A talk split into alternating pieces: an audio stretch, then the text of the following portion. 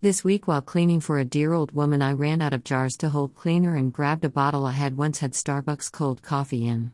The problem was, I also had a Mountain Dew which I had poured in an identical bottle, and the pine cleaner was exactly the same color. It wouldn't have been so bad, but I got the two confused and ended up pouring the Mountain Dew back into the huge jug it originally came in and took a swig of the pine cleaner. Yuck, this is a mistake I won't ever make again. But it was a perfect example of what God had been speaking to me all week about new wine and old wine skins. So many today are trying to enjoy the benefits of a relationship with God after having received the new birth by using the Old Covenant as their instruction manual. When you try to help them understand God doesn't relate to us according to the Old Covenant in the Old Testament, they immediately get offended and begin assuming you're attacking who God is. If you understand the new covenant, you are not trying to erase the old covenant, you are only trying to help them understand that Jesus fulfilled it. Herein is the rub. If they, like the Pharisees, aren't humble enough to admit they could be hanging on to their old wineskin, the new wine will never fill them. Jesus said it himself, and I thank God he did, because it can truly be frustrating trying to figure out why these, Christians, seem so unteachable and unreachable. Being filled with the truth of who God is to his dear children today, after the resurrection and with the new covenant as our instruction manual, we walk in liberty, healing, and grace unlike anything ever experienced by the church in well, at least 40 years I've been in the church. I am a walking, talking miracle of deliverance, healing, and prophetic dreams and visions that I waited a lifetime to experience. What brought me to that place?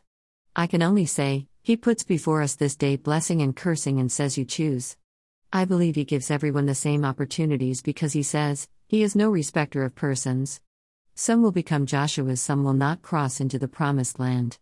That is just the way it was and is, and I suppose always will be. We cannot fix our brothers and sisters in Christ.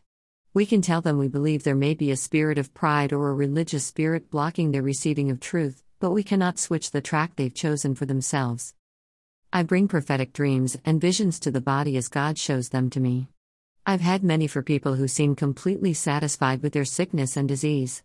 Unable to even venture beyond the comfort of their theology, even though I'm telling them healing is right within their reach, they've even instructed me that I've taken the verse that freed me out of context. They seem oblivious to their blindness and refusal to learn anything new. But God has comforted me with this thought. All we can do is speak truth in love. That part is ours. Beyond that, it is His burden to bear. My yoke is easy, my burden is light. Everyone must choose for themselves. I've not always been so at peace with their rejection, refusal, and rebukes. But I know God used them to teach me along the way so many lessons I needed to learn and learn well. Just like the jars I mixed up, we want to pour the new wine into the right bottles, and that is the oasis he spoke to me about day before yesterday. As I was waking, he said, You can be an oasis, too. I knew exactly what he was talking about. I'd seen a quick clip of Shawn Bolz prophesying over a couple about their becoming an oasis to people who had been financially burned in Oklahoma. I'm an Okie too, and this was a real desire of mine. I think God has awesome plans, and if I want to be part of them, I'm going to have to stay in a peaceful place and wait for those who come looking for refreshing. There are a lot of people out there who honestly aren't looking any further. They are satisfied right where they are at, and they have a right to be right there.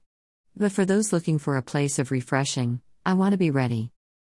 Hope you do too. God bless. Karina Tweddle